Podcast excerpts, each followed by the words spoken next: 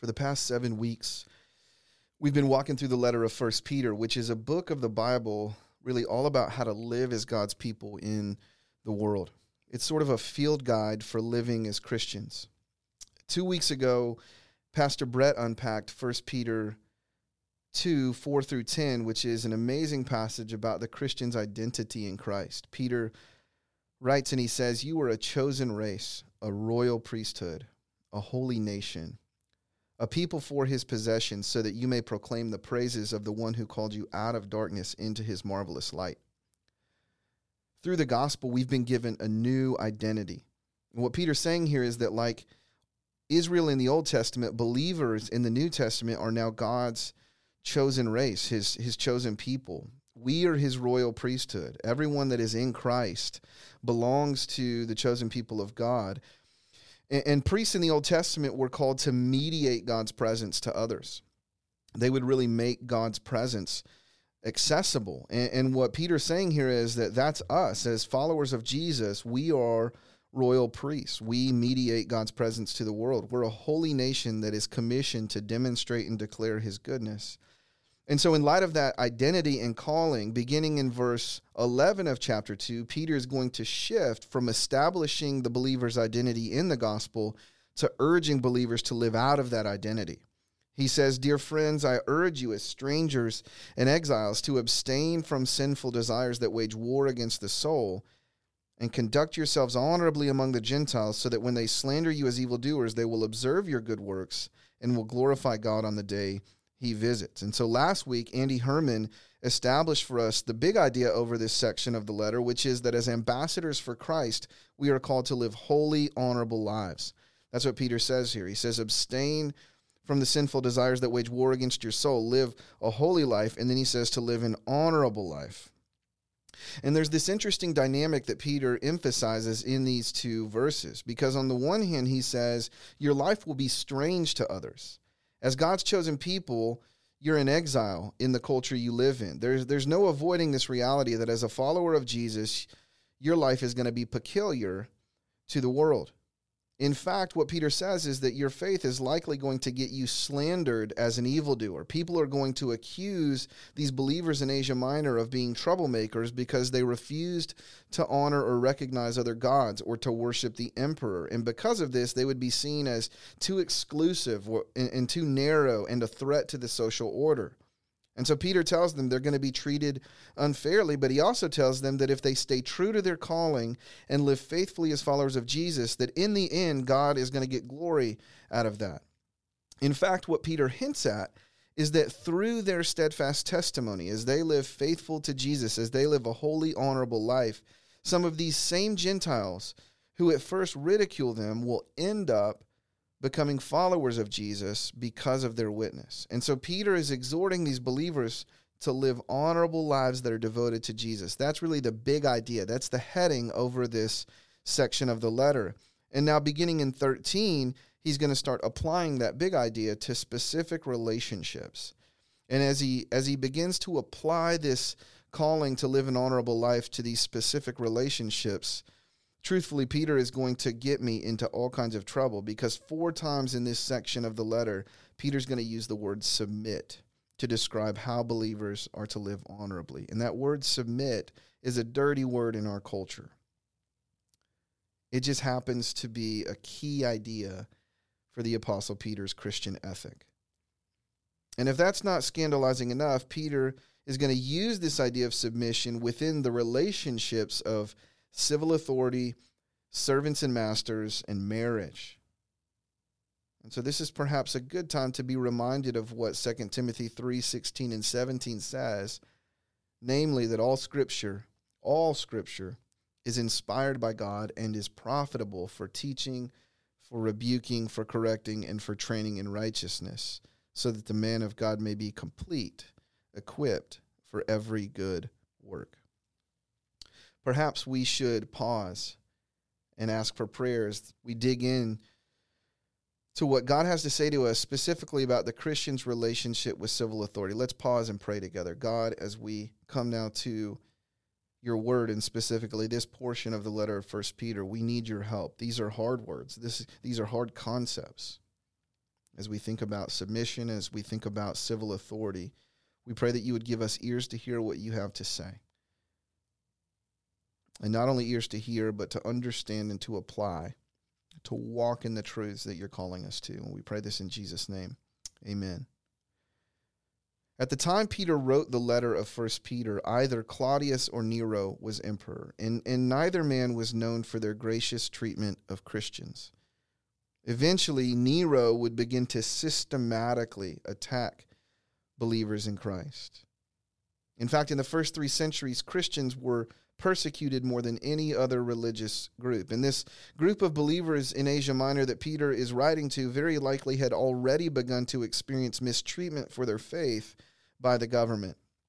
And so you can imagine the questions that may have been swirling in their minds. Questions like how should we engage in a culture that is hostile to us? What is our responsibility to a civil authority that discriminates against us? And if we're sojourners and exiles of heaven, then are we free from civic responsibility here on earth? Can we disregard and disobey human government since we're citizens of a heavenly government. There would have been real temptation for these believers to dismiss and disregard and disrespect the human authorities that were over them. On the other hand, there would have also been a temptation to conform or to capitulate back into the culture that they came out of by caving into the emperor worship that was so popular during their day. If they bowed their knee to the emperor, most, if not all, of their perceived problems would go away. And so you have these competing temptations one toward disrespect, and the other toward deification. Now, we live in a very different society than the first century believers of Asia Minor. We aren't under an emperor, we live in a constitutional republic which means that we're participants in helping decide who governs us. We, we get to vote, we have a voice. And yet, I think the very same temptations to disrespect, to disobey, or on the other hand, to deify civil authorities are ever before us. A quick scroll through the war zone called Twitter reveals each of these temptations rather quickly. The language used to degrade our nation's leaders is alarming. The offhanded jabs at our president and at our congressional leaders is all too common. Meanwhile, a, a, new leader, or maybe an old one, is held forward in a sort of messianic way as the great hope for our nation. If only so and so could get into office, then all of our problems would get fixed. If only this party held control. If only, if only, if only. We have disrespect on the one hand, deification on the other hand. I wonder which you're most inclined toward. Perhaps it depends on who's in office or what election cycle it is. Well, this morning, the Apostle Peter invites us into another way he calls us to take a gospel approach toward civil authority. And I want to show you what I mean by gospel approach. It involves a posture, a power, and a perspective. And so let's look at these one at a time. First, a posture. Verse 13. Peter writes, Submit to every human authority because of the Lord whether to the emperor as the supreme authority or to governors. And then verse 17 honor everyone, love the brothers and sisters, fear God, honor the emperor. The posture that Peter invites believers to take towards civil authorities is a posture of submission and honor. If we're honest, the very idea of submission sounds antiquated and feels oppressive. But here, Peter is going to use it repeatedly in this section of the letter. It's an important concept for him. And to submit literally means to come underneath something. It's a military term that refers to putting oneself under another in rank. Steven Cole defines it as an attitude of respect that results in obedience and good deeds. I think that's a helpful definition because what, what Peter is teaching here, very simply, is that believers are called to respect the governing authority of the land they live in. That as followers of Christ, they should obey the law in the direction of their leaders. The Apostle Paul says something very similar in the book of Romans. In Romans 13, he writes, Let everyone submit to the governing authorities. He goes on and he says, Pay your obligations to everyone, taxes to those you owe taxes, tolls to those you owe tolls. And from these passages, we begin to catch a glimpse of the purpose of civil authority. In, in verse 14, Peter says that governors are to punish those who do what is evil and praise those who do what is good. And the Apostle Paul says that the authorities exist and are instituted by God as a terror to bad conduct. He says, For it is God's servant for your good, an avenger that brings wrath on the one who does wrong. The role of civil authority is to establish justice and maintain order in a world that is prone toward evil. Governments exist to keep societies from becoming as bad as they could possibly become. They keep the world from anarchy. They exist to discourage bad conduct and to uphold good conduct. As followers of Jesus, we should not be active participants in the anarchy. N.T. Wright says, No good will come to the cause of the gospel by followers of Jesus being regarded as crazy dissidents who won't cooperate with the most basic social mechanisms. We should be contributors to peace and order by humbling ourselves under the laws of our land. Christians should have a reputation for being good citizens. Notice verse 15. For it is God's will that you silence the ignorance of foolish people by doing good. Steven Cole says the idea is that by our active good deeds, we take away the basis for criticism of Christianity from those who oppose it.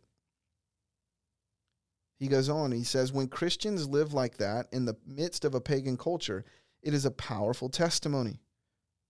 On the other hand, when professing Christians disrespect authority, when they disobey the law, or when they withdraw from society and live unto themselves without doing good deeds, deeds, it leaves a bad taste in the mouths of those who are prone to criticize Christianity.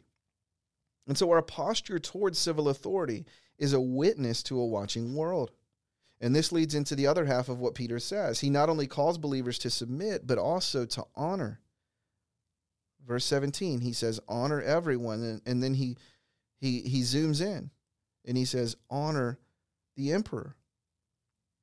You know, it's possible to submit with a lousy attitude. But here, Peter calls believers not only to obey, but to honor those in authority. This is a word that means to respect and revere. I want you to think about what a remarkable statement this is from Peter. Peter would eventually die by the hands of the emperor.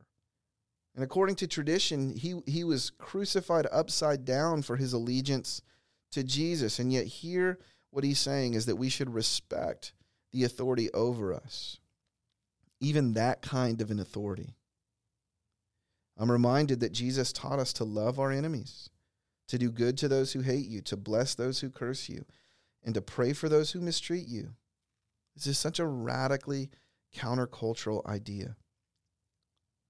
The apostle Paul says in 1 Peter 1 or first First Timothy 2 verse 1, First of all then I urge that petitions, prayers, intercessions and thanksgivings be made for everyone, for kings and all who are in authority. It is your Christian obligation to respect and pray for civil leaders, and not just the ones you voted for. I can remember an old bumper sticker from when I was a teenager that read, Don't blame me, I voted for Bush.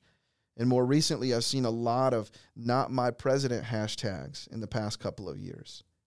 But Daniel 4:17 reminds us that the most high is ruler over human kingdoms and he gives them to anyone he wants and sets the lowliest of people over them. God is sovereign over who is president. And he is your president, whether you voted for him or not. It was God who put him in place, and therefore you are called to submit and to honor him.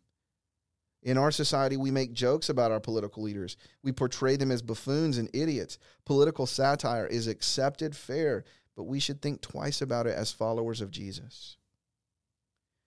This is not to say that our leaders are above criticism. Certainly, we have a right to scrutinize policy, to appeal to our leaders to rule justly, to legislate morally. But we should be known more for our respect and prayer for leaders than for our political jokes and criticism of them. The Christian posture towards civil authority is to be one of submission and honor.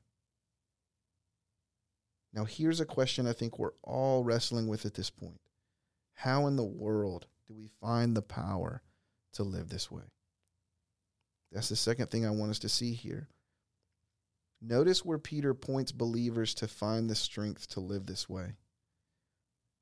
Verse 16, he says, Submit as free people, not using your freedom as a cover up for evil, but as God's slaves.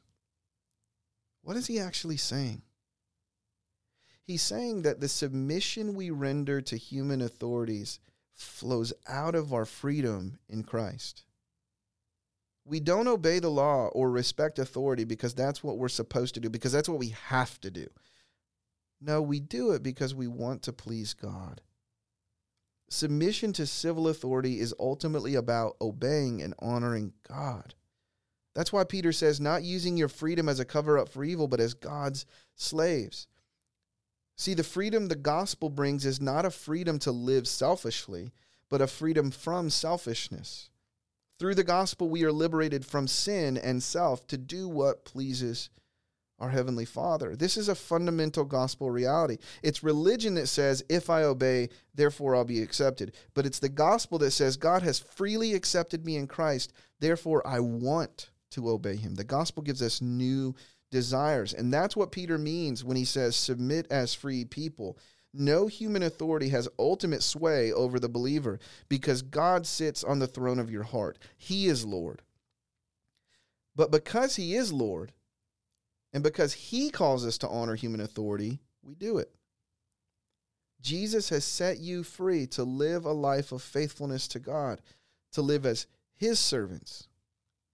And living as God's servant is really no burden at all. We gladly submit to Him because, unlike every other authority, God is perfectly faithful. He's perfectly true. He's trustworthy in every way. And so when He calls us to submit to the governing authorities, we do it willingly, freely, because we love Him and we trust Him.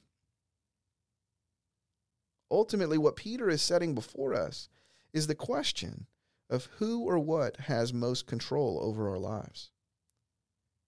See, if your political alignment is what is most fundamental to you, if that is your identity, you will find it impossible to honor and submit to leaders from the other party. You will find it gut wrenching to break with party allegiance to agree with what is actually true. But see, if the glory of God is what controls you, then you're free to respect people on the other side of the aisle because this pleases your heavenly Father. You'll, you're free to affirm what is right and true no matter which party it's coming from because ultimately all truth is God's truth. Has the gospel liberated you from the shackles of political idolatry? Here's another way of framing this question What do you fear most? Pastor Tim Keller explains that to fear something is to be overwhelmed by it. And to be overwhelmed by something is to be controlled by it. What authority is controlling your life? Notice verse 18. Peter says to honor the emperor, but he says fear is reserved for God. Honor the emperor, fear God. If God is what has overwhelmed you, then His will is what will control you. See, the power to truly live honorably towards civil authority comes from getting things in their proper place. And this, by the way, is also what helps us to discern when we shouldn't obey human authorities. There is a limit. When Peter calls us to submit to every human authority, he's issuing a general principle, not an absolute mandate. The Bible's entire theology of civil authority is not spelled out in this one passage. As we study the whole Bible, we find several examples when followers of God disobeyed human authority because of their loyalty to God. In Exodus 1, the Hebrew midwives were instructed by Pharaoh to kill Hebrew born boys. The midwives, however, feared God and did not do as the Pharaoh had told them, because they respected God and his word and his value of all human life. And as a result, God was good to the midwives, and the people of God multiplied and became very numerous. God rewarded their civil disobedience. In the book of Joshua, Rahab hid the Jewish spies from the authorities and helped them escape. And the book of Hebrews praises her for doing so. In Daniel chapter 3, King Nebuchadnezzar issued a decree that at the sound of the instruments, everyone was to bow down to the giant statue that had been erected. But Shadrach, Meshach, and Abednego refused to bow down because they believed only Yahweh was worthy of worship. And in response, they were thrown into the fiery furnace, but the Lord spared them from the fire. A little later in the book of Daniel, a decree was issued throughout the kingdom of Babylon that for 30 days no one should pray to anyone but King Darius, stating, Whoever makes a petition to any god or man for 30 days except you, O king, shall be cast into the den of lions. But when Daniel had heard that the document was signed, he went to his house, where he had windows in his upper chamber open toward Jerusalem, and he got down upon his knees three times a day and prayed and gave thanks before his God, as he had done previously. And as a consequence, Daniel was thrown into the lion's den, but the Lord shut the mouths of the lions. Or consider Acts 4, where Peter and John are dragged before the Sanhedrin and told to stop speaking and healing in the name of Jesus. And their reply was to say, You'll have to decide for yourselves whether or not we are in the wrong, but as for us, we cannot keep quiet about Jesus. Throughout the Bible, there are numerous examples of believers conscientiously disobeying human authority. How do we discern when it's right to do so? When should a believer defy civil authority? Under what conditions might civil disobedience be morally called for? When is it right to break a law and when is it wrong to obey one? These are hard questions. These are challenging questions that we do well to consider slowly and soberly. We need the guidance of the Holy Spirit and the wisdom of God to walk out our faith. We need to read and read and reread God's word and to let it inform how we live. Generally speaking, we're called to submit to civil authority, and yet ultimately we're called to fear God. As followers of Christ, we have to let our reverence for God lead the way. If you fear God, if you're controlled by an overwhelming love and reverence and awe for Him, then everything will become clear. Everything will fall into place. But God must be the source of your fear. As we close, I want us to consider a perspective Peter is inviting us into when it comes to human authority. What Peter is setting forth in these verses is a way that the kingdom of Christ will advance in the world. This section of the letter is about how God is going to usher in his rule and his reign. It's about how the earth will increasingly become more like heaven. How does the kingdom of God advance? Maybe not in the ways we expect. I think we're tempted to think that the kingdom goes forth to the degree that believers gain seats of influence and power in society. I think we're especially susceptible to this kind of thinking in the West, in a country such as ours. We tend to think that what we need when it comes to this issue of civil authority is control. We need to hold seats of influence and power. But I'm convinced that the church in the 21st century will never know the power of God so long as it looks to the world's methodology for kingdom advancement. Pastor Alistair Begg says that we are tempted to believe that we can beat the world at its own game, that we can, taking the same methodology as that around us, build a kingdom for Jesus Christ. But the kingdom ethic that Peter puts before us is quite different. He calls us to submit to authority, to honor our leaders, to seek the good of our city, to live as faithful citizens and this seems so radically ordinary to us that we, we want to reject it in favor of something more sensational. I'm reminded of 2 Kings chapter 5 about this guy named Naaman. Do you remember this story? Naaman was the commander of the army of Aram. He was a valiant warrior, but he came down with a skin disease. And he had heard from a girl that there was someone in Israel who could possibly heal him. And so he sent word to the king of Aram who sent word to the king of Israel asking if Naaman could come and be healed. The king of Israel didn't know what to do, but the prophet Elisha assured him not to fret. He said, Send Naaman to me. And so Naaman came to the prophet Elisha. And when he got to Elisha, Elisha told him, Go wash seven times in the Jordan River, and you'll be healed. And when Naaman heard this, he got angry. He left, saying, I thought I, he would come out here and stand and call on the name of the Lord and wave his hand over the place of the disease and cure it. But dip in the Jordan River? Aren't there better rivers back where I'm from? I came all this way just to be told to take a bath. Naaman wanted a spectacle, he wanted a big hoopla. But his servant reasoned with him, My father, if, if the prophet had told you to do some great thing, would you not have done it?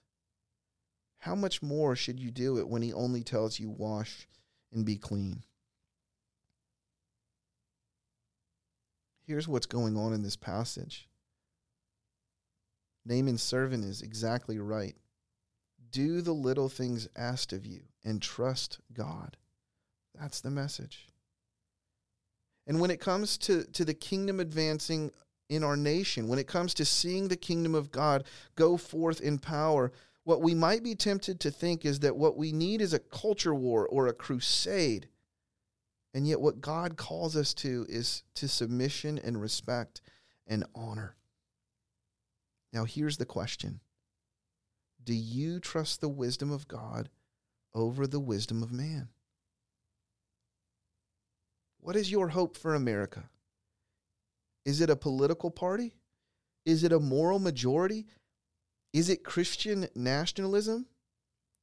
Or is it the subversive witness of faithful followers of Christ paying their taxes, obeying the law, serving their neighbors, praying for their leaders, seeking the welfare of the city so that the city is blessed by our presence? What will make the more lasting kingdom impact in our communities is not political power, but the persuasive goodness of Christians living faithfully in society. Jesus said that the kingdom of heaven will grow like leaven in a lump of dough. Start small and unnoticeable, but as it works its way, as you knead the dough and it works its way in, eventually the whole lump is leavened. As every believer commits to living faithfully unto Jesus, living honorably in society, loving their neighbors, seeking the welfare of the city, submitting to the law, the kingdom will come. If you think that power trumps persuasive presence, Peter says you have the wrong paradigm. Now, listen to me. This isn't a call to political disengagement. It's a call to faith in the wisdom of God and the power of God to work through the people of God as we witness to the gospel in both word and deed. God can do more through our obedience than we can collectively do through obtaining control of Congress. He can do more through us revering Him and fulfilling the great commandment than we can do through gaining control of the Supreme Court or the White House. By all means, Vote for who you believe is best for our country. Elect who will best represent the common grace values of our nation. In fact, some of you should run for office, engage in this legislative process. But don't for one second think that the kingdom will come mainly by political power. Run for office because our politicians need to meet a real Christian and see them keep their integrity while in office. And don't for one millisecond think that what is hamstringing God is lacking the right leader. Friends, listen to me. Jesus is on his throne. The true king is in full control. He's simply asking us to live by his spirit and to trust him, to love one another, and to fear him. Let's pray.